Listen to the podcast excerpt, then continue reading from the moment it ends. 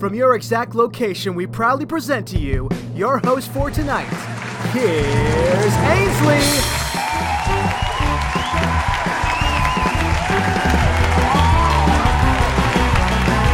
And welcome to Price Tag Pod, where we attempt to put a price tag on your dignity. I'm your host, Ainslie Blakely May, and I'm joined by my guest for this evening. My next guest has a fascination with the Eastern way of life, from the complex way they cook to the minimalist way in which they live. Honestly, this guy is running through his last pair of skin marked underwear. Someone please buy a special. Ladies and gentlemen, the cat caressing, juggling giggle man, the three shirt sensation that is Ollie Horn. Welcome to the show, Ollie. Wow, you said you had an intro and you didn't disappoint, did you? Never do. Man, it's really it's a real struggle trying to say juggling giggle man because I nearly called you jiggle man, which would be really offensive. Well, to, to be honest, that, that that's also fair enough. Um, I actually used to do a, a, joke when I used to perform stand-up comedy in Japanese uh, about how um, I was um, I was communicating with my then uh, ex, well, n- not then ex girlfriend at the time. At the time, she was my girlfriend. That would have been weird. Yeah. And um, she she tried to describe uh, like my body shape in English, um, and she used the word wobbly, which is perfect. I mean, it's it's it's wrong.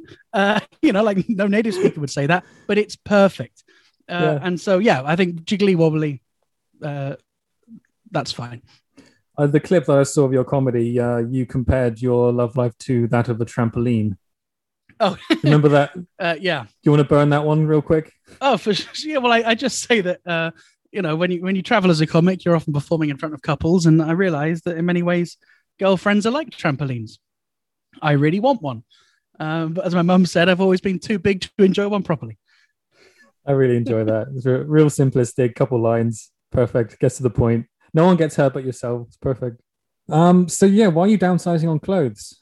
Like, how did that happen? You haven't bought clothes for 12 months. Yeah, well, yeah. So you you asked for an interesting fact, and the thing is, this last year, not much interesting has happened, right? I think most people have just been treading water. Uh, but I've been based in Malaysia now, so I, I was here uh, in February last year, just before uh, the pandemic uh, went viral, so to speak.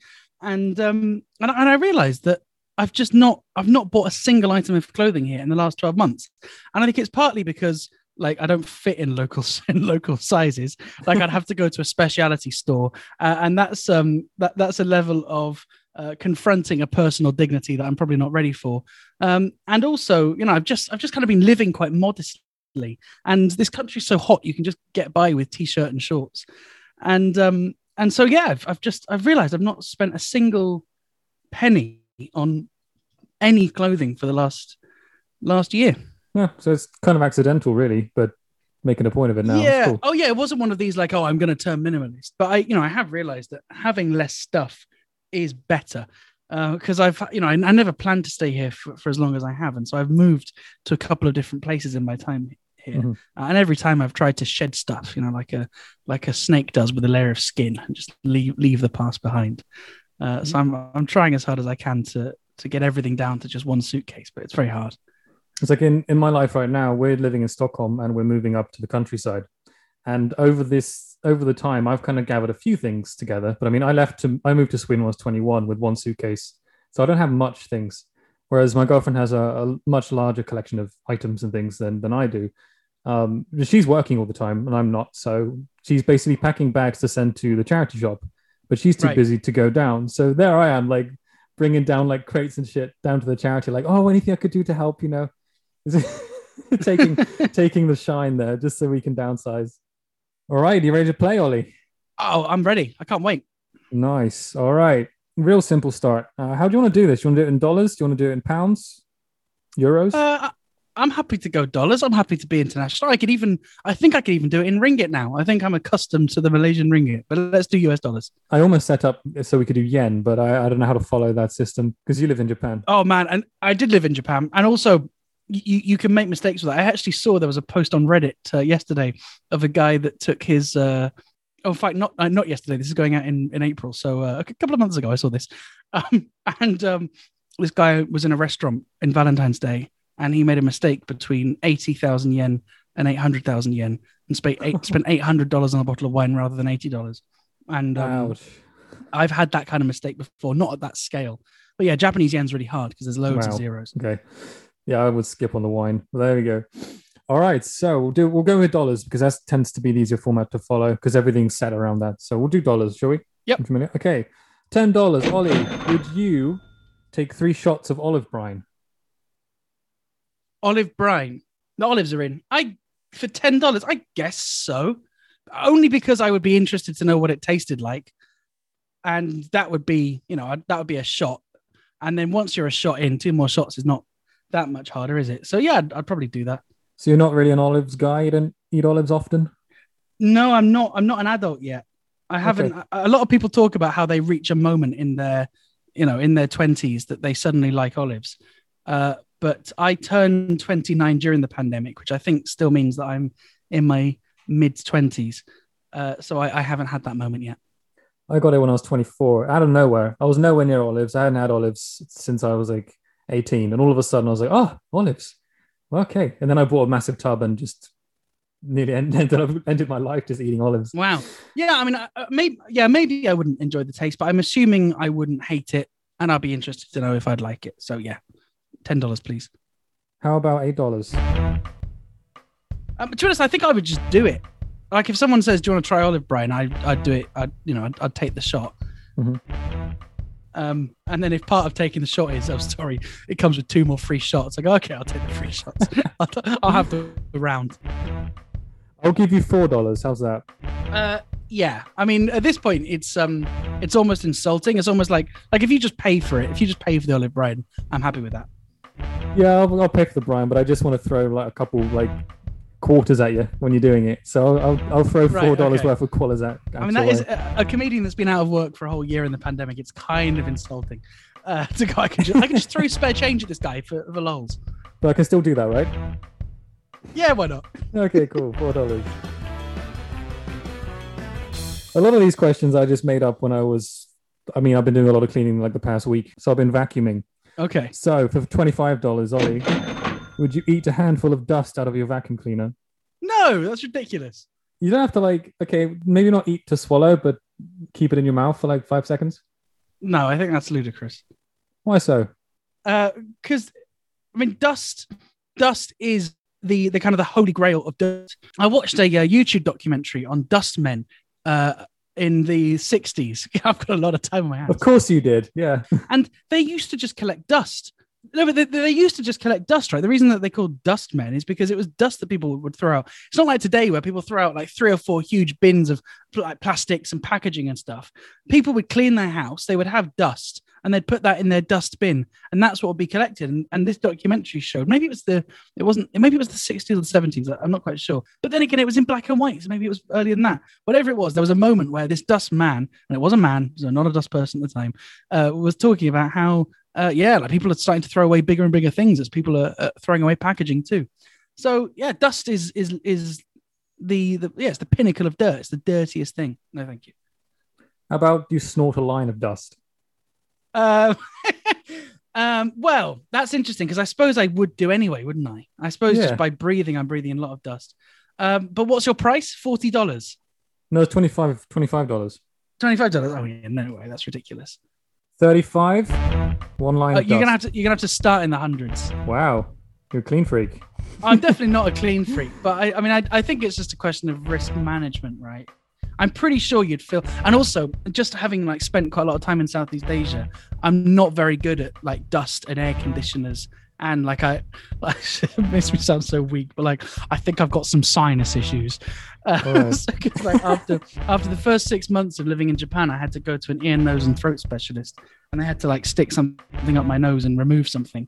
And apparently, it happens to a lot of Westerners that moved to Asia for the first time because we're not used to air conditioners, right? Like I've, I don't think I've ever like seen an air conditioner in someone's home in the UK, whereas in Japan they're everywhere and they're on all the time because it's really hot. And he says, yeah, it's very common. Wow, I didn't know like that was an issue. Yeah, yeah. Apparently we, we, we didn't we we just don't adjust to them very well. And air conditioners, I presume, do filter the air somehow, but maybe they do recycle the air. I don't really know what the cause for it is, but um, yes, sinus issues means I'm afraid I'm not going to take you up on this particular wager. How about I throw in 100, so 125. I would snort a little bit of dust for $125. Uh, as long as I could video it and kind of use it as as content. You know, people can see. People could see. it. I think if it was in the privacy of my own home, doing it like I were an addict, I think that'd be quite tragic. Mhm. Let's say it's a line length of your pinky finger, and it's not that not that fat. I don't know, like maybe a third of your pinky finger in girth for the length. Uh, that's a lot of dust, isn't it? But I suppose if I snort it, I can just kind of spit it straight out, can't I? Yeah, I'm sure you can. Um, do you know what? I think I think because they're going to get worse from this, and I think because the stakes are going to get higher, I think I'm probably a bit foolish to take the hundred and twenty-five dollar offer. So I think I'm gonna say no. Two hundred dollars. Still no. Hmm. Is the quantity of the dust an issue? I think it's Can the I- quantity of the dust. I think that amount of dust is inevitably going to make you ill. I think that's what it is. I think if it was slightly less dust, I think I'm almost certainly going to feel the effect straight away and feel ill and bunged up immediately. I can half the dust for tw- for two hundred dollars. Uh, I still think it's going to be a no. I think I think something like five hundred dollars for a third of my pinky finger, right? And I will concede that I may end end up actually ingesting some. Then you got yourself a deal. If you film it, we'll call it a deal. Okay, All right. I'm not doing it, but fine. so I have no money. No, no one has any money. So one question I had to ask you with, the questionnaire though was what foods do you like and foods do you dislike? And the only answer you gave me was mushrooms. Yes. Is that a pro or a con mushroom? Oh, I do, do, cannot stand mushrooms. Really cannot stand mushrooms, and I don't really know why. And it's always quite embarrassing because sometimes I've gone like when I was a student, I went to a couple of like nice dinners that were like sponsored by law firms that were trying to court all the law students, and sometimes the starter would just be one massive fuck off mushroom on a plate. it's really hard to eat around that. Um, but yeah, really, really not a fan of. And there's a lot of mushrooms in Japanese cooking too. And, Yeah, there is. And yeah, I can't say I'm a fan. And people say, "Oh, is it the texture? Is it the taste?" It's everything. Don't know what it is. Because I recently bought a pack of mushrooms. I, I, I love this Thai store that I live near. Um, and they are called, I mean, the old word for them was called Jew ear mushroom. Um, I don't know what the Japanese word is for that, but um, the story behind those and how they were named is basically they normally grow on dead elderflower trees, like an elder wood. And supposedly it was Judas himself who was hung on an elder tree. Right. So it's a Judas ear mushroom, shortened down to Jew ear mushroom. And they look like ears. Wow. They are gross. they they look disgusting. Yeah, of course they are. They're a fungus. I haven't tried it yet. I, will- I have them in my fridge. I will try them soon. if this is going to be like a monetary thing, obviously I've I have had to eat enough mushrooms just to be polite in social situations. So Mhm. I'm going to give you a choice of mushrooms here. So those ones which I just described. Okay. yeah. This is another. Um, by the way, I'm a I'm a mushroom nerd, so I know a lot of Oh, stuff. really? mushrooms. Oh, I've, I've, picked, I've picked the wrong fight here. Yeah, no, it's fine. I also like the the science behind it too. Like th- this is a really interesting fact. There's a type of mushroom called the split gill mushroom. It's called Schizophyllum commune. It's on every continent of the world apart from Antarctica. So it's one of the most common mushrooms in the world. In the 50s, they found it growing on a human being on his toenail. Oh, come on. It is a fungus then. It is, it's an edible fungus. It's a mushroom. You can even find it in certain I mean, it, medication. everything's edible if the price is right. Isn't that the, the, the whole premise of your podcast? I think the word edible is redundant there. In the 70s, they found it growing inside of a young girl's lung. And in the 80s, they found it growing inside of someone's brain. So this mushroom has been known to eat away at humans. There's a few mushrooms that do it. This one specifically um, is known to do so. it's it's a spirited mushroom, isn't it? It's it's a, it's a right resilient. It's biting back. Yeah. So with that layup, Ollie, for 50 bucks, would you eat a small plate of Schizophyllum split gill mushrooms or Jew ears mushrooms? Your choice. Well, I, I I would try the the dewey mushroom because I like I, I'd love to one day find a mushroom that I like. So yeah, I, I would try it. The one which um like becomes part of your body. I was quite persuaded by this book that I read, which basically said that we as humans, we're so egocentric, we think the world revolves around us, but really humans are just there as vehicles for parasites to thrive. And like the best, the best humans are the ones which like allow um, you know, microorganisms to thrive. And so on that basis, like I guess we just have to concede that, like, yeah, the, the mushroom may be the victor. And and, so I guess my, my question is if I were to ingest it, does that give like is that like a Trojan horse? Is that inviting the mushroom into me to to then kind of set up shop and go, hey, this body's mine now? So that's where Or it's allowing it to. it is. So that's where I'd have some reservations, I think. I think the first mushroom, um, despite the fact that the name um maybe we can do with updating it. Uh For sure. but the yeah the, the name aside i would i'd, I'd try it right? Because I, I you know i would just try it because I, I want to find a mushroom i like.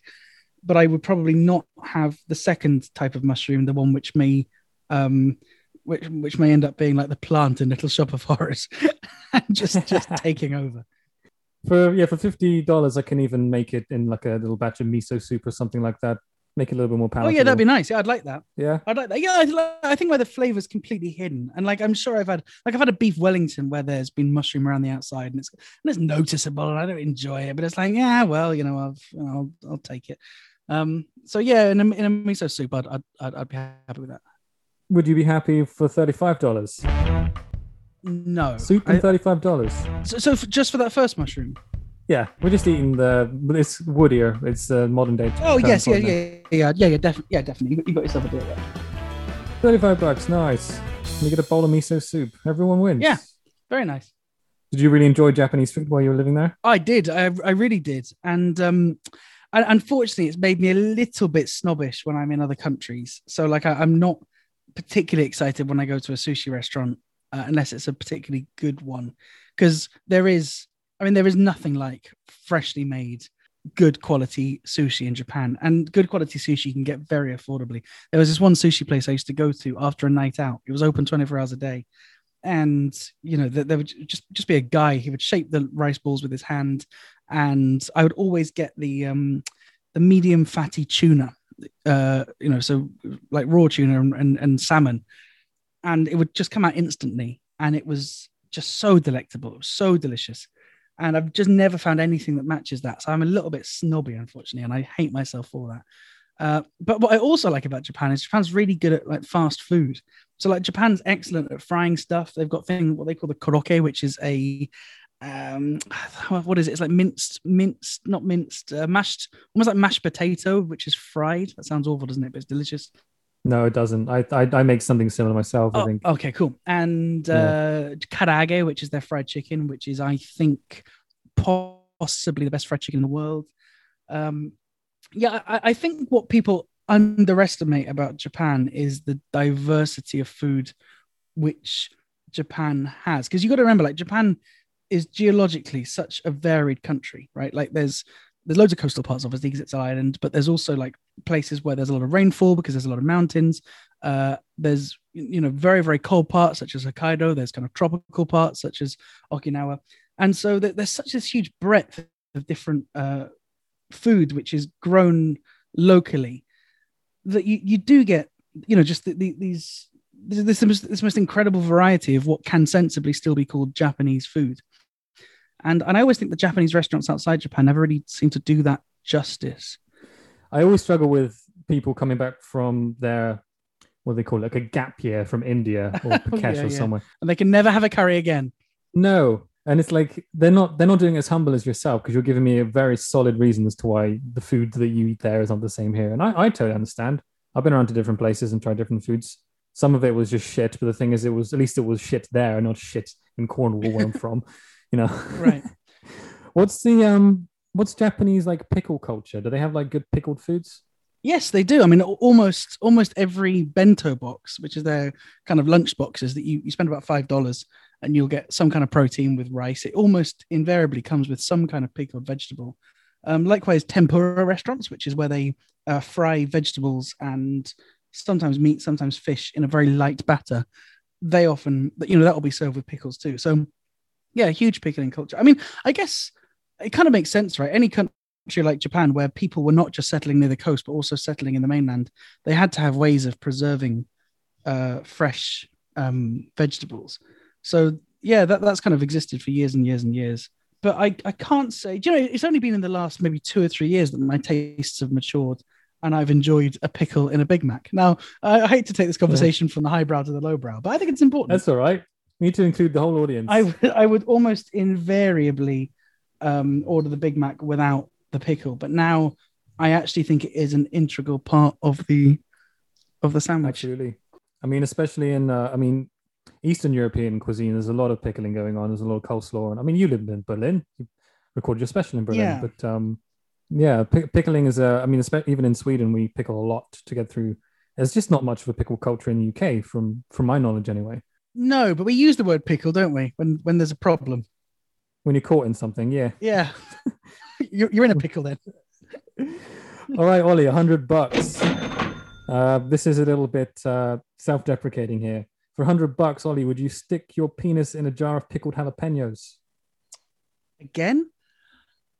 Uh, again?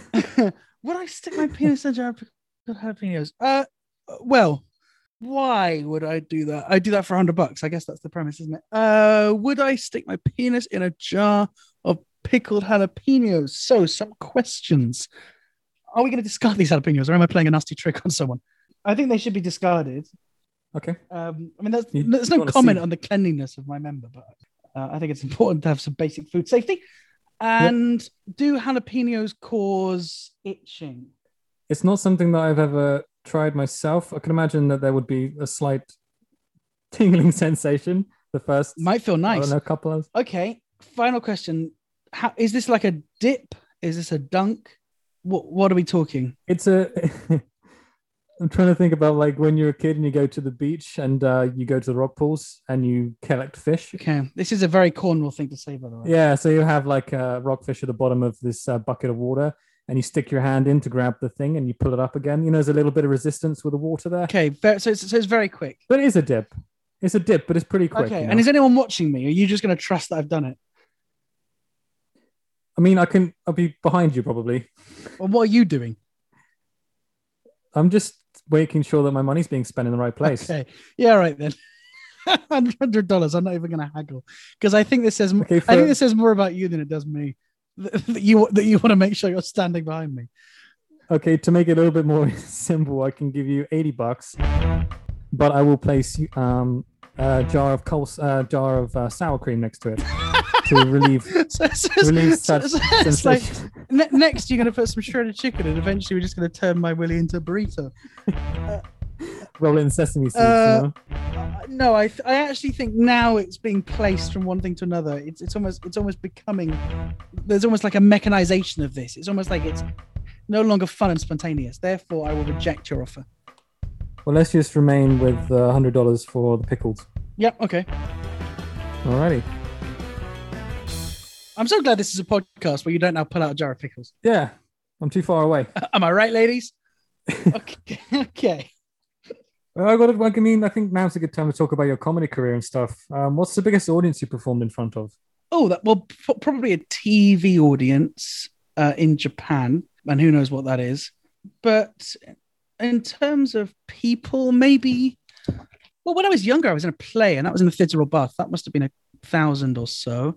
In terms of stand-up comedy, I've done some bigger theatres, but maybe not that big. So not massive. You know, I've never like done a stadium or, or anything like that. I did. I did once perform comedy at a at a very small stage in a music festival in Japan uh, which had quite an audience, but they weren't they weren't a very a very attentive audience. But I don't think they count. Uh, Cool. yeah, so I'm I don't I'm afraid I don't have a um I don't, I don't have a big answer for that. I'm afraid. That's fine. No, that's just to set up my next question. But uh, I'm just interested about because obviously you spent so much time in Japan. Were you considered to be some sort of a novelty, something something exotic as a foreigner? Um, yeah, I suppose. I mean, so so yeah. So I should say that I think if you go to Tokyo, that Tokyo is a very cosmopolitan city, and uh, you know, you just you just wouldn't get a second glance. But uh, I was living in Kyushu, which is the southernmost island of Japan, and in Fukuoka, the capital, that's quite cosmopolitan. It would be quite rare that I'd be, you know, occasionally people would um, just stop and want to have a chat with you. But the more kind of rural you'd go, um, and I did do some work for some local TV companies that took me to some quite remote places uh, and some quite, um, you know, fairly impoverished towns, um, you know, that, that were kind of struggling in this kind of post-industrialization uh, world. There, I, I, I would say I was a novelty, and you know, for many people, I was definitely the first non-Japanese person they'd ever met, and they would tell me as much. And that's that's kind of quite interesting, right? Um, but you do kind of like then you feel like the representative of the whole of the rest of the world, uh, which is which is quite a lot of responsibility. Yeah, to quote yourself, big responsibility. yeah, yeah, big, exactly, exactly. and I suppose you know I, I, have to be honest. You know, the, most of the the work which I was getting on television or radio was by virtue of the fact that I wasn't Japanese. That they wanted a non-Japanese person that could speak enough of the language to, to get by. So yeah, I mean, to that extent, I was, you know, I, I was the diversity hire. Um, yeah, generally my life was in Fukuoka, which is a, quite a cosmopolitan city, and um, you know, a, num- a number of non-Japanese people living there, not you know, not just Western, but Chinese, Korean, and uh, also people from you know Latin America, and I had friends from all over the world. Yeah, that, that's interesting because listening to your comedy, it's like you don't consistently go over the differences between yourself and the people that you're surrounded by. It's like living in Sweden here. There's a lot of foreigners from, um, say, New Zealand, from Australia, the UK, America, and such. I've seen a lot of comics. Um, there's one specific comment. I'm not going to mention his name, but most of his shtick is just about, oh, isn't it funny how Sweden is like this? And then you come over as a foreigner, and this is my experience. And it's like every joke he does seems to be more like a divide it's like, oh, isn't it just quirky how you Swedes are like this and such and such? And like mm. he's built his entire platform around that. I just find it very like, well, what else do you got? You know? Well, it's a, it's a very common, very common tactic. I, I think I think a lot of comics do, do do do that kind of thing. Yeah, but do you I, do you like know of any stand-ups in in Japan that are doing this? Like, oh, oh yes, definitely. I mean, there's there's one which I am happy to name. Uh, his name is um, he goes by the name Atsugiri Jason and that's a pun on um on, on the word thick cut bacon, which is Atsugiri Bacon. His name's Jason, so he calls himself Atsugiri Jason. And he, he does have, you know, he became extremely successful. He's an American guy with a kind of a why is Japan like this? In fact, his, his catchphrase was why Japanese people, you know, your your writing system really, really fucked up from my perspective. And it was kind of very, very ranty comedy. And uh, he did incredibly well with it. But but it is you know, it was for the longest time a kind of a, a one trick pony act. And I think, like, I think that comedy has its place. Like, it, it's it's quite popular to to kind of shit on people like that. But you have to respect the fact that he's doing something right because he managed to get mainstream and he captured the uh, the imagination of, of, of his very very large audience. And I definitely think there's a place for that. And I think this happens in the UK too. You know, you, you'll have international acts uh, such as the Henning Wehn is a really good example. He's an excellent, excellent comic, uh, but he will often, you know, use his Germanness to kind of give him this outsider's uh, perspective on on the UK. Uh, another example is Marcel Lucont, which is a character act um, played by Alexis Dubus, but he plays a French man. And again, audiences love hearing what they think is a French person talk shit about their local town. So I think having that kind of outsiders um, perspective does give you a, a, little bit more leniency, a bit more leeway to to kind of talk shit about the country uh, that you're in. But I try where possible to not talk about differences so much as similarities because I kind of think that's funnier. Like I, I kind of think it's funnier to see like common traits between like different religions, let's say. Um, you know, like we're so used to hearing conversations about religions dividing the world. But actually, I think it's quite funny that some religious practices are almost identical. We just call them different things, or some myths are, or um, you know, like different um, cultures and different cultures, different different countries. And I, I think there's definitely a you know, there's a move in, in comedy which I think is absolutely a correct one, which is to make sure that you don't willfully offend. And that's not something that comics, even 20 years ago, could could say a hand on heart that they that they take care of, right? And I do think it's important that you know, you got to remember that people have come out for a nice night out and it's possible to upset them. But I think if you're talking from a perspective where you do actually you do come across as someone that's really given this some thought and you're not just saying this to mock or to prod but you're saying this because you've spent enough time learning about that country's culture uh, or learning about that racist culture or learning about that religion and you're kind of coming at it from a perspective of hey look i've made an effort i've i've, I've learned a bit about you and, and, and here, here's my take I actually think audiences are really, really receptive to it. And I try really hard, or at least I should be past tense. When I used to tour, I tried really hard to make sure if I were to go to a new country, my first five minutes would reference something that I've noticed about the local country. And you don't need to work very hard to, to pick up on something which the locals haven't picked up because you know just having a fresh pair of eyes does give you a, a perspective that someone that's you know seeing those streets every day uh, doesn't see and you know even even you know very comparatively poor countries like nepal. I, I did a, a routine in nepal uh, about, about 18 months ago. Um you know and I, and I, I talked about um you know like there, there's there's a um they kind of realize that they they charge foreigners a lot of money to walk down the same streets that they can walk down for free.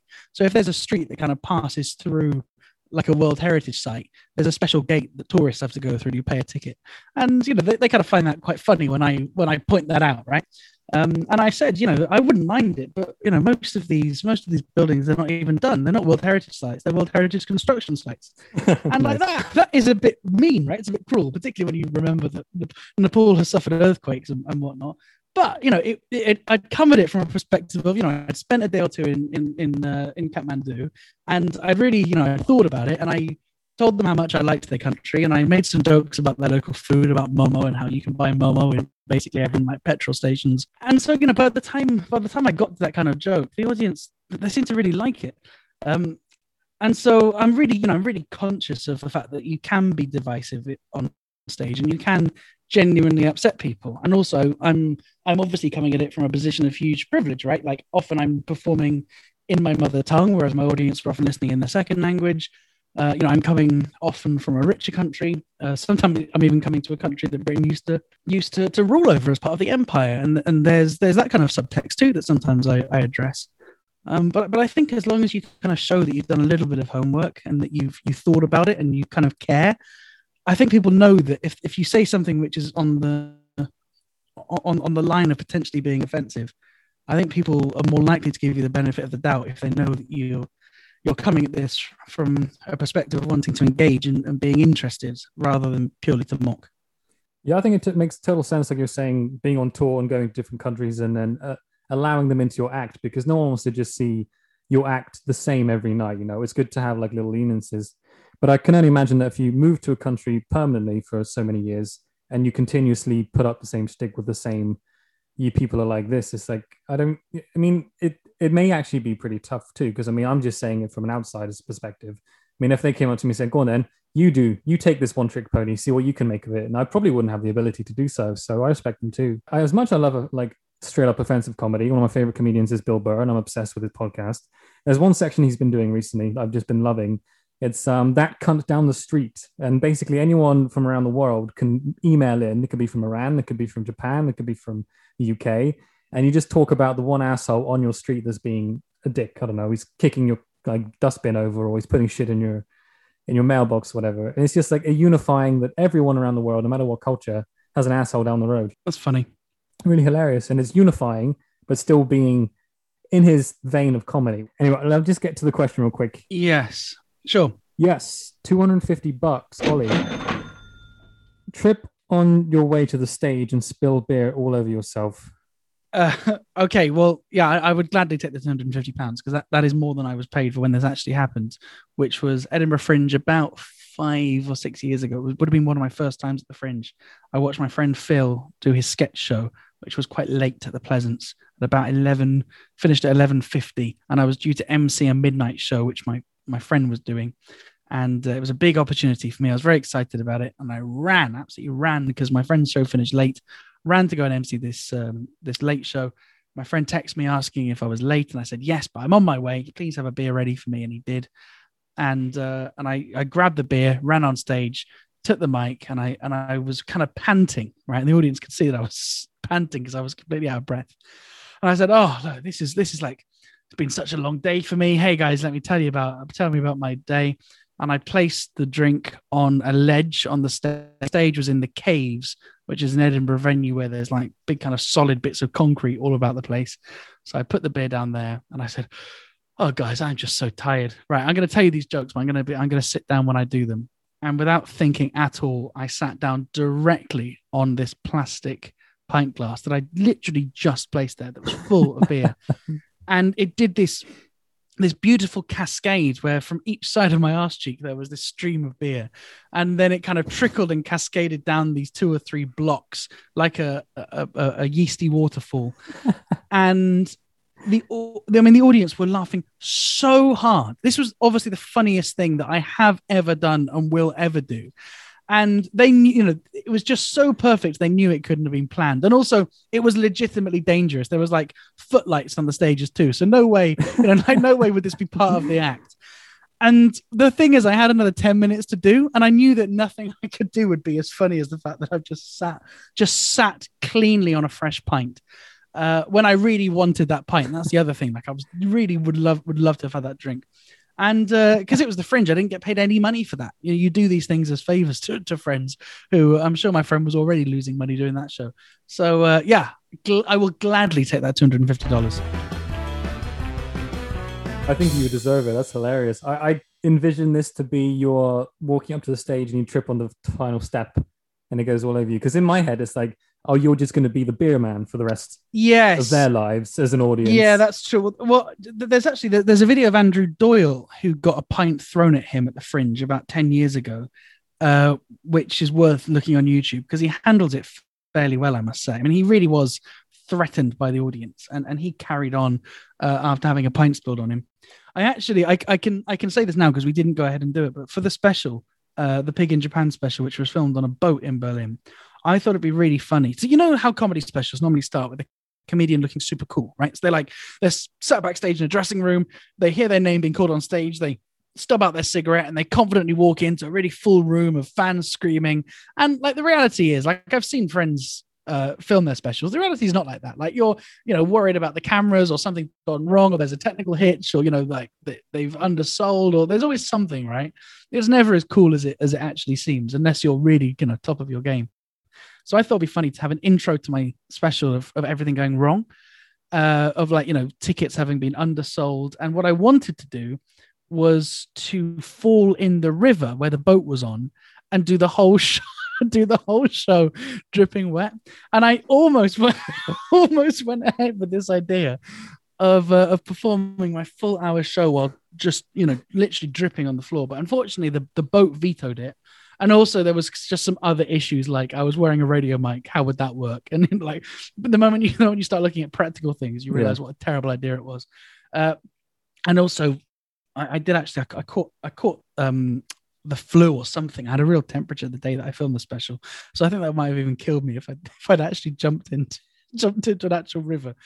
Uh, but yeah, I um yeah, I think I would still manage to do the show. Like, I, I think you would address it. You'd obviously have to address it, and I think you could you could just carry on. I think my style, I could just carry on. I could I could kind of walk. Yeah, I'd be fine with that. I think there's some acts which kind of go upon their status and where they stand, and you know, I don't think Jack Dee, for example, would never get away with something like that unless he would just moan. Well, well, I think he well, mate, well, you say that, but maybe he'd enjoy it. You know, that's just another reason for Jack Dee to be grumpy on stage. Yeah, perhaps. You know. Maybe Frankie Boyle. Uh, yeah, it's it's uh, it's actually quite an interesting thought experiment because it, it kind of looks to the the strength of that particular act's persona. You know, yeah. H- how strong is their persona? Can you imagine how they would deal with it? I'm going to do that after this uh, this episode. I think just place comedians in that situation. Yeah, it's an interesting thought experiment. All right, the next question, Ollie. Um, five hundred bucks. Your future life partner believes the Earth is flat and the world's government is a sex cult um oh so so this is someone that i'm in a committed relationship with and then they reveal this. Yes i believe that uh, they are your perfect person though so you may end up spending the rest of your life with this person. Uh but they think the world is flat and w- what specifically about sex cult? The world government the you know the illuminati as such is a sex cult. Well as you get older you realize that having having red lines in relationships is a pretty bad idea you know, you sometimes you, you grow up and you think, oh my, you know, people say things like, oh, there's no way I could date someone who's got tattoos, or there's no way I could date someone who doesn't, you know, whatever it is. And then you, you know, you realize all that's nonsense. So maybe there is a universe in which I just overlook the fact that my partner thinks that the earth is flat. I suppose it depends how militant they are about it and how much it becomes part of their personality. Because I don't really mind people thinking stupid things. Like I think it's quite good for the world to have people thinking wrong things, and you know that's how we make. Like I really, I really don't think it's a problem to be like ignorant. I, I, I think, I think, I think we should stop shaming people for just not not caring about knowing everything about the world. H- however, what I do mind is people who like make it their personality or make it their life's mission to persuade other people. Um, because you know, even we just need to look at history to know that even when people were right, right, like even uh, you know, when there was just absolutely overwhelming evidence that like gravity was a thing, that people weren't persuaded overnight. It took years, and you just so you just don't need to be that one militant person, uh, you know, standing on a pedestal shouting about it every day, or more realistically, tweeting about it every day. So I think if they thought the the world was flat, but that just didn't, you know, that only ever came into play when I was about to get on a flight, and they were Yeah. like, "Don't fall off the edge," and I'll be like, "Okay, fine." I think that's fine. But if uh, if it was like you know they were part of some society where not only is the Earth flat, but there are other consequences to that, and that keeps them up at night, then I think that probably would be a problem. I'd say they're somewhere in between. You know, they they believe this thoroughly. There's no way you can convince them. Um, it's not like exactly who they are because who they are as a person that you had fallen in love with.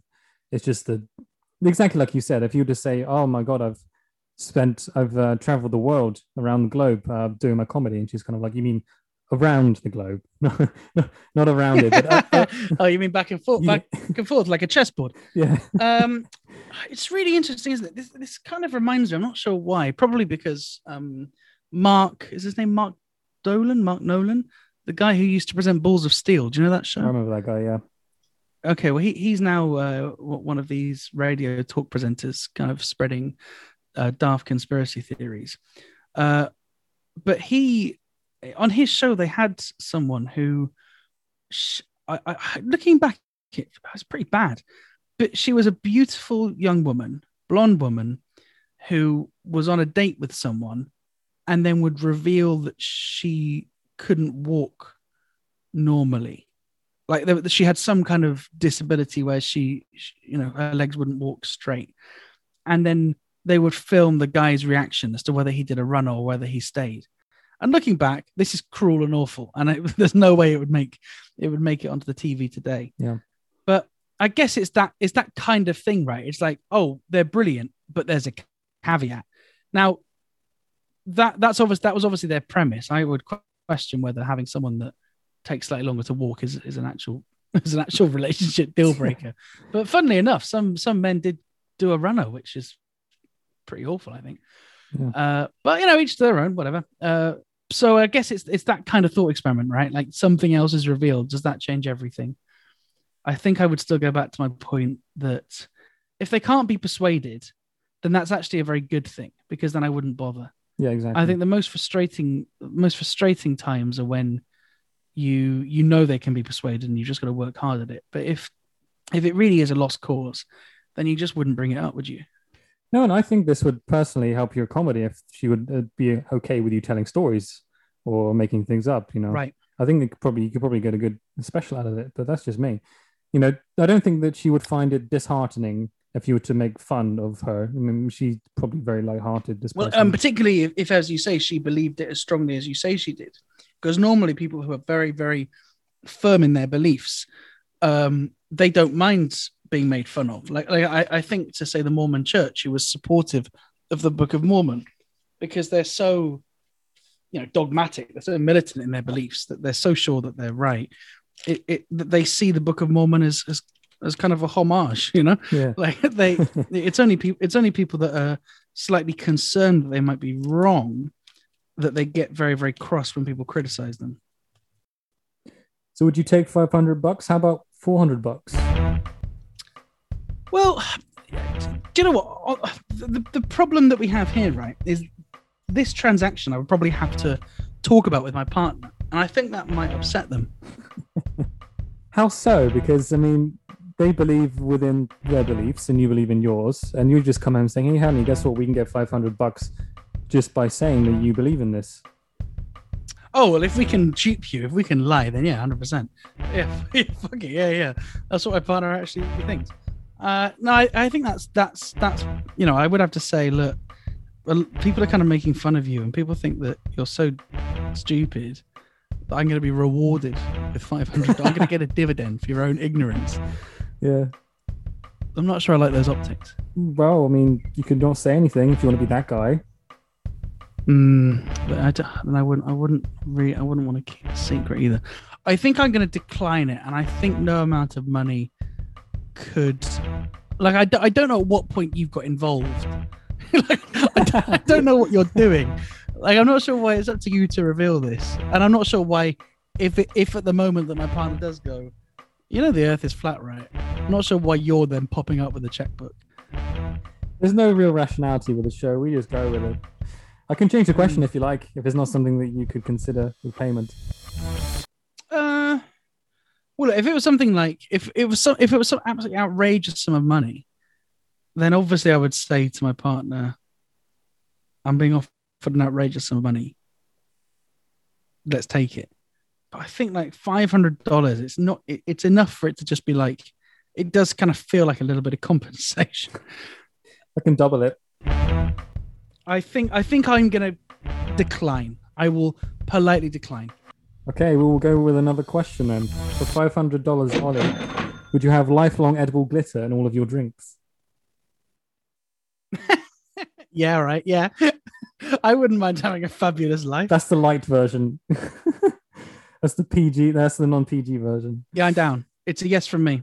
It's not a tough. It's not too hard of a question, is it? I mean, the only issue is that yes, it is probably going to be very annoying. Yeah, no, but only it's only annoying for other people. I'm I'm used to it by this point. Well, uh, also, I mean, I don't know how much you consume on a regular basis. I mean, it's also going to be in your water supply.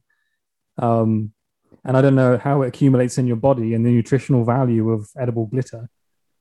These are the questions. Well, that's that's a good point. Uh, yeah, I suppose I haven't really thought it through. I mean, I'm, I'm presuming the glitter's edit- uh, uh, edible. Yeah. Uh, yes, and, and also like, that is just a fantastic story, isn't it? just the just the guy, because you know, I think most people are just scared of not being memorable, and uh, t- it reminds me there's a there's a speaker, and and obviously it hasn't worked for him because I don't remember his name, but I've heard a story of a speaker that always goes on stage with a pineapple because he's the pineapple guy, and you remember Oh, him yeah. because he's the pineapple guy. Obviously, it hasn't worked because I don't know his name, but you know, you, you're the glitter guy, and that's you know that's great.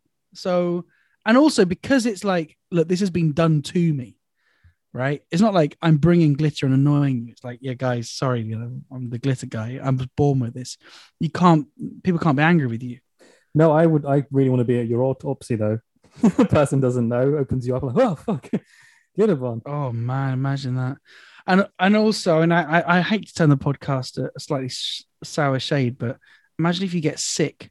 You know, imagine if you have to deal with you know eating some dodgy food or something, and it, it comes out one one one or the other way. That, that wouldn't be pleasant, would it? like a person party popper with carrots in this second hand. Oh, Yeah. grim. Okay, can we call it four hundred bucks? Uh, no, I, th- I think I think we'll, we'll stick with the original offer. please. Okay, that's fine. Oh dear, that's a jolly one. I think that's a bit more jolly than uh, the rest we've been asking. Yeah, I like I like I like that one. I don't like the uh, idea of having to confront my partner's own idiocy.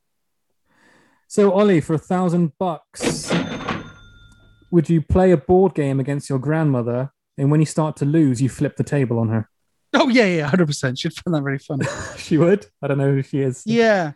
Well, so she um, I, I- unfortunately, I've only got one grandmother which is still with us, and she had a brain hemorrhage uh, about a decade ago, and so she and she hasn't fully recovered. Uh, you know, she she's still got issues with gripping things, and her, her arm shakes. Difficult part of her life, and and there's been moments where I think she's been very depressed about the fact that she once had a very uh, active life that's now been taken away from her. On the other hand, she's got an excellent sense of humor, and um, like she she does find it really funny when we play tricks on her on the basis that she can she can't she can't hold stuff for very long.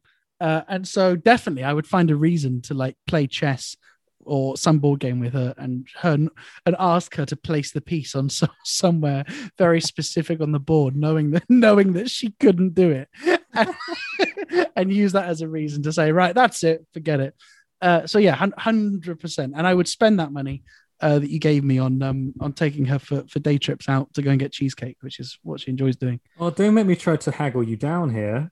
I can't take a cheesecake away from an old lady. No, no, you definitely can't. And you know what's interesting? Actually, you probably can because she's she's got very modest uh, tastes. Her favorite cheesecake is the Nando's cheesecake. Now, I didn't even know that Nando's did cheesecake until she spotted it on a menu. But there's no Nando's where she lives, which is Banbury. So we have to drive about 30 minutes to either Oxford or is it not Cirencester? By by I don't know. I can't remember. Where, where, I can't remember where we end up driving. It's been so long, right? I haven't seen her for over a year Mm. because of the pandemic. Uh, but yeah, we have been known to just to go and you know just get dessert, which is I think you do that in in like upmarket restaurants, don't you? Oh well, we'll just take the dessert course. But but doing that in a Nando's, I think, is a real flex. And we'll we'll jump straight to the, the sweets menu, please. Okay, my counter is 900 bucks. The game has to be Monopoly. You have to pick up the pieces. Oh yeah, yeah. Well, I would do that anyway because she she couldn't. So yeah, yeah, easily. 100 and uh, 900, 900 goes a long way in Nando's. I'll yeah, okay. I'll throw in a cheesecake too. Just for Yay! figure reminiscence. Cool. I like that. Chess is easy, man. I mean, picking up those pieces, fine, but all those dollars, all the notes, the thimble. Yes, yeah, yeah, you're right. But then again, her house is immaculately clean, so it would be it would be easy. So we're going to take a quick ad break now. Um, so far it stands. I have managed to get Ollie to do many things. He's haggled me upwards. I may have haggled him down once or twice. Who knows? But he's the man eating edible glitter and all of his drinks from this point onwards. So we'll be right back after these messages. Japan by River Cruise, episodes 1 to 54, the best bits. Listen to the full episodes at japanbyrivercruise.com. And this was a river that, during the early Edo period, there was a private merchant named Ryoi Suminokura who cleared this river to make it easier for him to ship rice and grain and charcoal, but also to smuggle concubines. And one of those concubines would go on to become one of the country's most prolific political assassins. I think I bought a game. I think I bought a Wii game that was based off this. really excited. It's this beautiful, glamorous boat. And the onboard chef comes out and he announces that he will sashimi anything that anyone can catch during the cruise. And I swear to God, as if on cue, this seagull lands right in the middle of the deck. That they've been operating since the early 1800s, but they're still finding ways to innovate. Yes and no, because say for example the purchase method, they've been quick to accept new payment methods like Bitcoin or Suica, but they only issue refunds in Mong, which the bank informed me went out of circulation in 1870. Depending on what you count as the headwaters of the Tone River, that one actually might be a few kilometers longer. Yeah, I mean, length is relative, and what you're saying is that where you measure from is what actually matters. Yeah, and I said exactly that to my ex, but she refuses to retract her defamatory remarks. do say that about seawater, but technically you're not supposed to drink brackish water either. Yes, funayoi. Funayoi is the word for motion sickness on a boat, but it can actually be faster to just say haki so, which means I'm gonna throw up. Now, if you think you're gonna poop your pants, you say Japan by River Cruise, the only podcast that purports to be an authority on the world of Japanese river cruises. A new show every week at japanbyrivercruise.com. And we are back. Ollie, have you enjoyed yourself so far? Yeah, I have. This, is, this has been interesting. Uh, it's a good format, I must say. I'm I'm a I'm a fan of podcasts. I'm a fan of radio comedy, and I'm a fan of format shows. And I do think you're onto something. Thanks. I'm enjoying the silliness. Sometimes it's silly, sometimes it's more of an interviewee podcast, but you've given me so many anecdotes. It's been, I've had to sit back and do nothing. It's been perfect. You need to. You should honestly. You should pitch this to some some TV people because imagine you know you can imagine this actually working, right? That you know the the money doesn't go to the celebrity, but it goes to a charity, and the tasks they actually do there and then.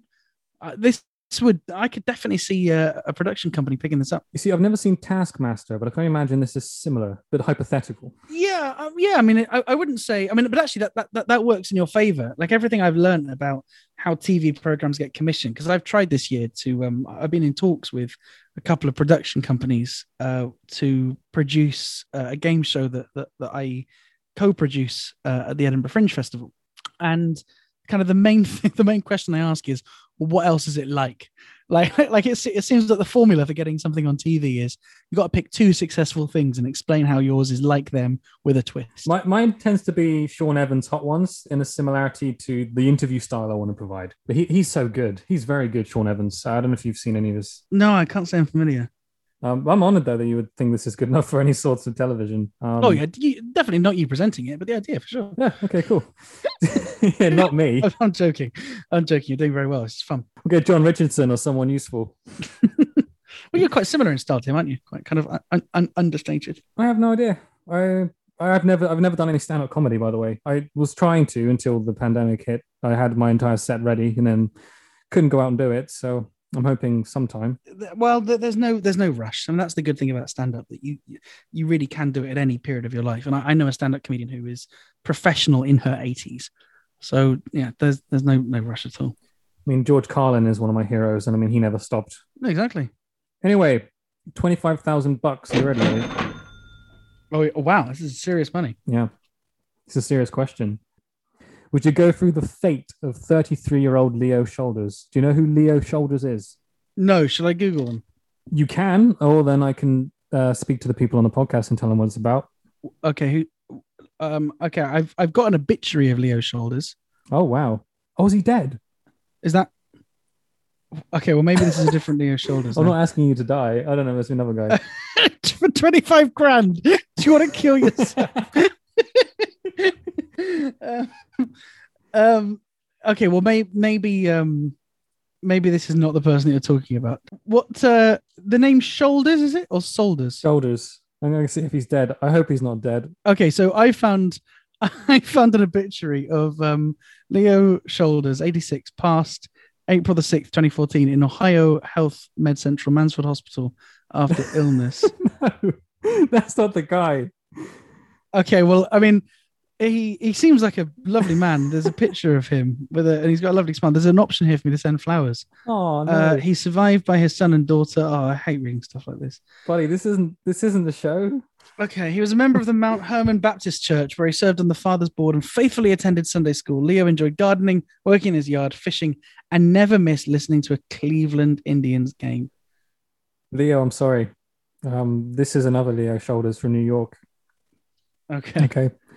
So there's Leo Shoulders, just a guy from New York in his 30s, just waiting for a bus like any other person. And then all of a sudden, the ground underneath him opened up. He fell six feet down into a puddle full of rats. Okay. He was stuck there for over half an hour before anyone even noticed because he wouldn't scream because he was worried a rat would crawl into his mouth. Oh. So he had to be lifted out um, from the hole and he spent some time recovering in the hospital. I think he had some bruises and cuts and stuff. And obviously some mental scarring after that. Mm. So what I'm asking you is twenty five thousand bucks. Would you fall unknowingly? So my my yeah. So my question is, do I have exactly the same outcome as him? Because there's a parallel universe where I fall into these rats and they give me some disease or something, which it seems that he didn't get. He did not get. So you have the same same outcome. Of course, you don't. You're not aware of this when you agree to this. Yeah, yeah, right, right, right. As it's happening, I could I, I could imagine I'm going to die, right? Yeah. Um, I think it would be quite formative. I think anyone that's had a near death experience that's written about it seems to say pretty positive things about it. yeah.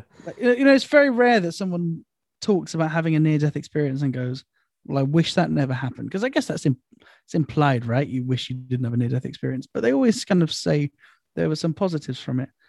And on the basis that all that happens is I'm just with some rats for 30 minutes, fearing for my life, I think I probably would do it.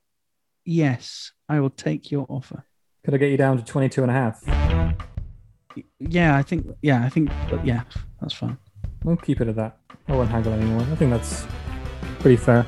Uh, yeah, I think I think I think that is fair, and also, you know, presuming it's not going to cost me money. Like, although this happened in America, I'm sure his his medical bills would be more than that. I'm hoping this can happen where I can take advantage of the NHS. For sure. Well, whatever country you're in when this happens, I guess, will be the the outcome. I don't know how it is in Kuala Lumpur. Um, that well, actually, you just reminded me. I need to renew my health insurance. So it's actually a very good point. I need to be very careful uh, until I've done that. I'm glad to have helped. Um, so we have two questions left, Ollie. Oh no, we have three questions left. My apologies. Um, this is another throwaway, silly question that I like to ask a few people. So for fifty thousand dollars, Ollie, you can only be sexually attracted to fruit for the rest of your life. Okay, so the problem is, I'm as I mentioned, as I I'm, I'm in my mid twenties. I'm 29, so I haven't I'm presuming I haven't yet kind of gone over the cliff of my sexual prime, uh, which I appreciate. That sounds disgusting coming out of my mouth. But, you know, if you were asking me this when I was kind of like, well, I've had all the fun I'm going to have, then, you know, maybe I would quite enjoy, you know, being disgusting with a pomegranate in my 60s. but I think because because I'm not, I think I may decline your offer. Maybe you could be the pineapple man instead. Yes, well, I did consider that, but actually, I I don't know how monetizable it was because I'm not I'm not that good looking. So I don't like if I was really really good looking, then I could probably make money charging people to watch me pleasure myself with fruit, and not only would I enjoy it, but so would they presumably because they're paying money to see it. But I don't even think there's a monetization option either, uh, unless I go very you know very niche and I, I just I don't think I want to do that. So I think I will be declining that offer. How about we ask a second question? Uh, it, sure. Uh, do you drink coffee? Yes. Perfect. Fifty thousand dollars, Ollie. All the coffee you drink from now on is just slightly too cold. Oh, uh, um, well, actually, so uh, since I changed to only drinking iced coffee because iced coffee, you don't need to add any sugar, you don't need to add any milk. It's just very nice as it is. That's fine. So I think on a loophole, I'm going to accept and I'm going to spend all your money on on lovely cold brew. Uh, I don't know if I should flip it to just a little too warm. Oh, How about room temp? Well- all coffee you drink is well room that temp. yes well, well actually that is annoying that is annoying having a having an iced coffee that then becomes room temperature is really not nice especially where you're living right now. uh you like it really needs to be on ice It- oh exactly and that happens in an instant in Yeah. malaysia so i for the rest of my life well i suppose i'm not that addicted to drinking coffee like i could if i want to have that caffeine i could get it in other ways so for fifty thousand dollars, what would I do with fifty thousand dollars? I would probably, you know, if you made it something like a hundred thousand dollars, something which would really be life changing. I'm not saying fifty thousand dollars wouldn't change my life, but a hundred thousand dollars is like big one third deposit on a house or something, something like that. Um, then I'd probably do it, and I just wouldn't be a coffee guy. Well, we're we're getting to that price range, but how would say um, instead of for the rest of your life, it's for the next twenty years? Oh yeah, yeah, fine. Can I get you down to forty-five thousand? Yeah, fine. Can I get you down to thirty-eight thousand? No, I think you're taking the piss now. Can I get you down to forty-two and a half? Yeah, fine. Righty. And to be honest with you, the hundred thousand question I haven't planned yet, so I'm just going to read my favorite ones. Okay. Oh, um, do you eat much pizza? Yes, I en- yes I enjoy eating pizza. I enjoy making it too. Hundred thousand dollars, Ollie. Every pizza you eat has a burnt base and comes with pineapple. Hmm. So, what do you mean by burnt? Do you mean like kind of charred, like Neapolitan style? Because I'm up for that. A little bit more than your preference, perhaps. Hmm. I do like pizza, uh, you know, but it's not like my favorite thing. I do. I'd say it's delicious, and when you have a good slice of pizza, you remember quite how good it is. Uh, I, would, yeah. Hmm. Hundred thousand dollars. I suppose I could spend that money on kind of other pe- pizza adjacent foods. Like you're not going to deny me flatbreads, are you? I'm not. Yeah, I think I would take it to be honest. Can I get you down to eighty-nine thousand? Uh, yeah, okay. Yeah, okay, we'll do that. That's a lot of pizza, depending if you're a pizza fan. Yeah, well, I guess that that's just me eating less pizza from now on, isn't it? It would possibly be. I don't know how much you like pineapple on a pizza. I mean, you must really want a pizza. I hate it. yeah. I really don't like pineapple, but but again, you know, I would just pick it off. With this show, when I ask people on the questionnaire, like, what's your least favorite food? Everyone says Brussels sprouts for whatever reason. You never get them. You never get. uh, I, I you just don't don't have them. Brussels sprouts are so rarely an item on a on a menu, They're avoidable. and it's not like they're very avoidable. You're absolutely right. It's not like you know anchovies, which somehow make it into pasta sometimes, or you know, I, I- I think it's um Yeah, I, th- I think you make a good point. Or your massive fuck off mushroom that you just find on your plate. Exactly. Nothing. Nothing to do with them. Okay, Ollie, for quarter of a million, this is the big money question. you ready? Yes. hmm So, when writing into me, you told me that your biggest fear is closing a door and never being able to open it again. Where did this fear come from? Um, I think it's the fact that you do reach a certain age where you realize that you know some like I think when you're younger in your early twenties, you have this idea of absolute invincibility, right? Like it's just inconceivable that you can ever have an injury or an illness that would uh, debilitate you, and it's inconceivable that. I mean, maybe this is also a product of my background as well. You know, I'm lucky to have had supportive parents and you know really good education but I, you know, I genuinely believed if if I put my mind to something, I could achieve it. But firstly, I realized that's just not true. Uh, that's not true for me nor anyone. Or practical. Some things just are out, out of your reach. Exactly, and also just as you get older, it gets a lot harder. You know, just you you you start to reach ages where schemes are not targeted at you. You know, Yeah. like the the eighteen to twenty five scheme or the under thirty scheme, and I- I think that you need to have a huge amount of confidence to say that you know the the closing of a door, the closing of, of an opportunity is a positive thing, right? It's not it's not the the loss of an opportunity, uh, but rather it's you having renewed focus on what it is you, that you are doing.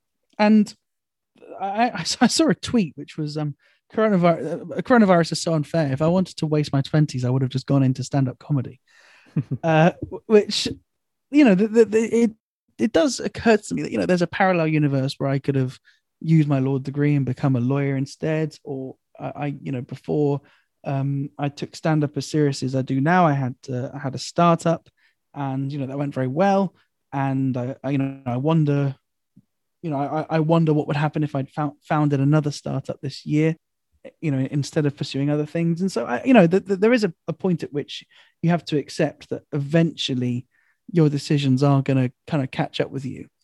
I, I, yeah, maybe that fear just came from the fact that after I left Japan, I never, I never did the whole kind of goodbye farewell dinner. I never like formally left my agency. I was just kind of vaguely on the books for a bit, and I never really told people I was gone for good, you know, because I was a kind of a half a chance I'd be coming back. And and so eventually you just kind of realize, okay, well that's that period of my life is now over. And if I were to go back to Japan, circumstances would be different. All my a lot of my friends which were there at the time wouldn't be there anymore. And just likewise with um I, I was in Paris for a year as part of an exchange year. I was lucky enough to do the Erasmus program where you get to you basically get to go to a European university for essentially free part of me thinks just what a wonderful year that was, and you feel pretty nostalgic. But then I think, well, that was only a good year because of the context, because I didn't really have to worry too much about money because I had a part time job, I had this bursary, and you know that meant that I didn't worry about things, and I was kind of feeling pretty carefree at the time, and I was of that age where lots of other people were interested in meeting me, and so if I were to go back to Paris now and try and recreate that life, I just couldn't. And so as you get older, you acknowledge that certain certain periods of your life were only ever possible because of a, a certain alignment of circumstances, which will now never happen again. And th- there's two ways of dealing with that. Either you're you're excited by that, or you or you get upset by that.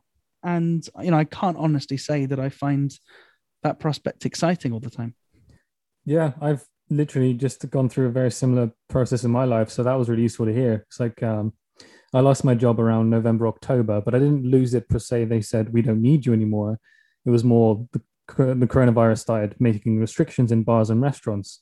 So reading the, the laws and the government regulations in, in Sweden and then finding, oh, perhaps my shifts will reduce. And they reduced and reduced. And then I stopped getting them.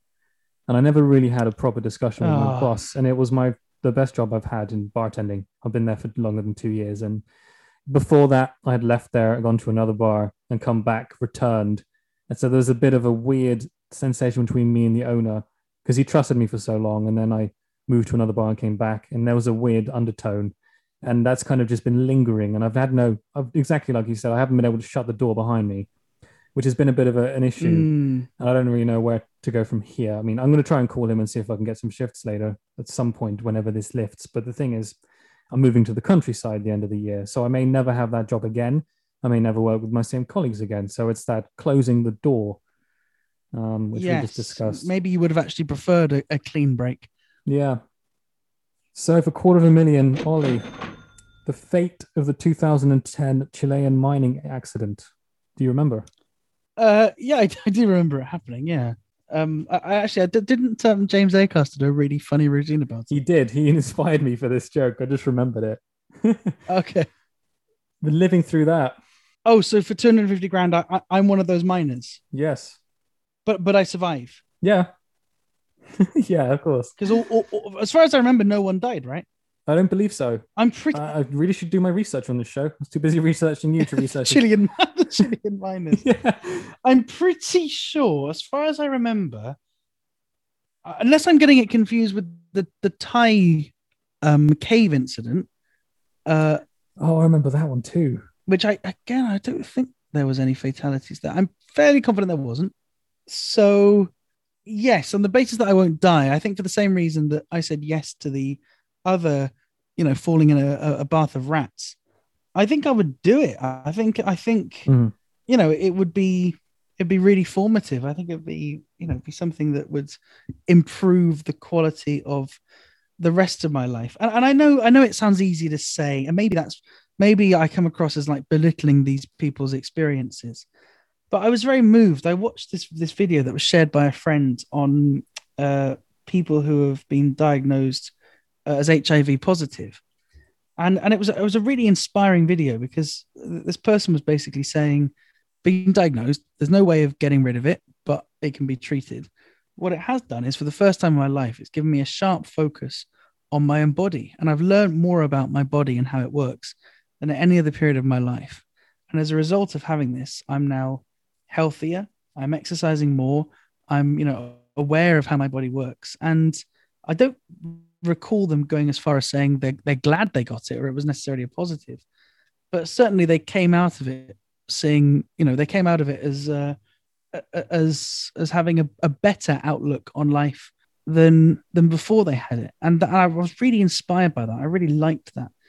Uh, and and and I I was thinking, you know, I hope if ever I, uh, you know, suffer some kind of trauma, um, you know, I I remember that at some point in the future, I will be in a privileged position that I have the benefit of having gone through this trauma, uh, and and I can use that to to make the rest of my life better, and you know maybe everything will kind of average out. So I think I probably would take I would take that opportunity, and I'd be very glad of the money too.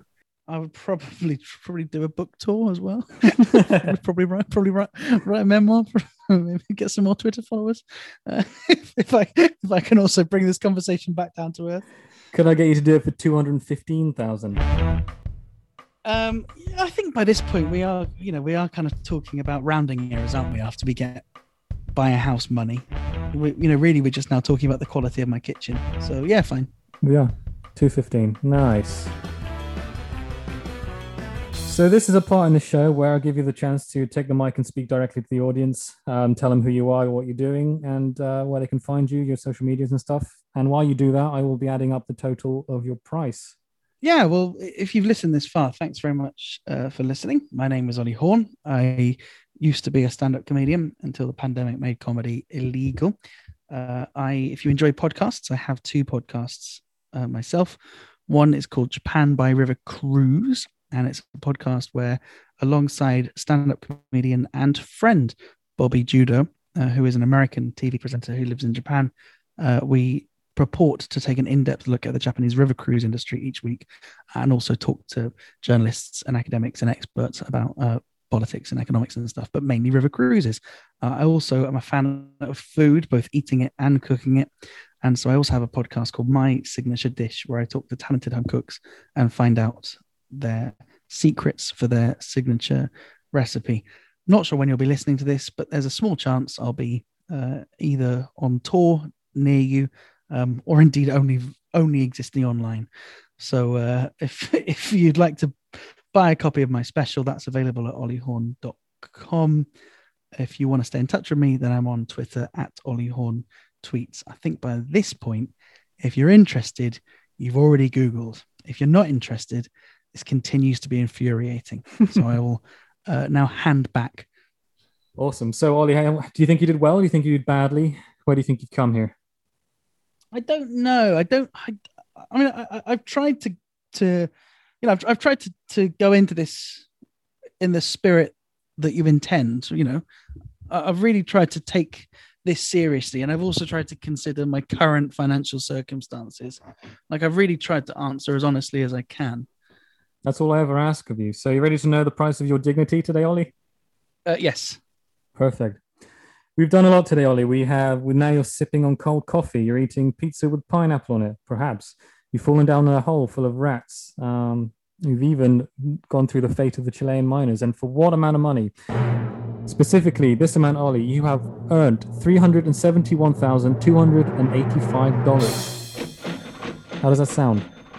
That's not bad. Yeah, I'm I'm um I'm up for that. Yeah, that's the show.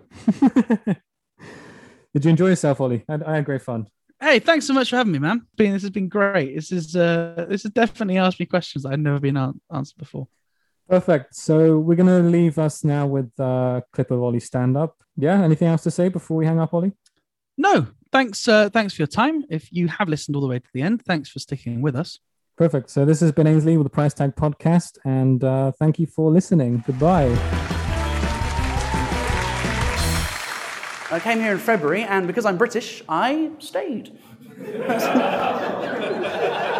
it's in our blood, it's what we do.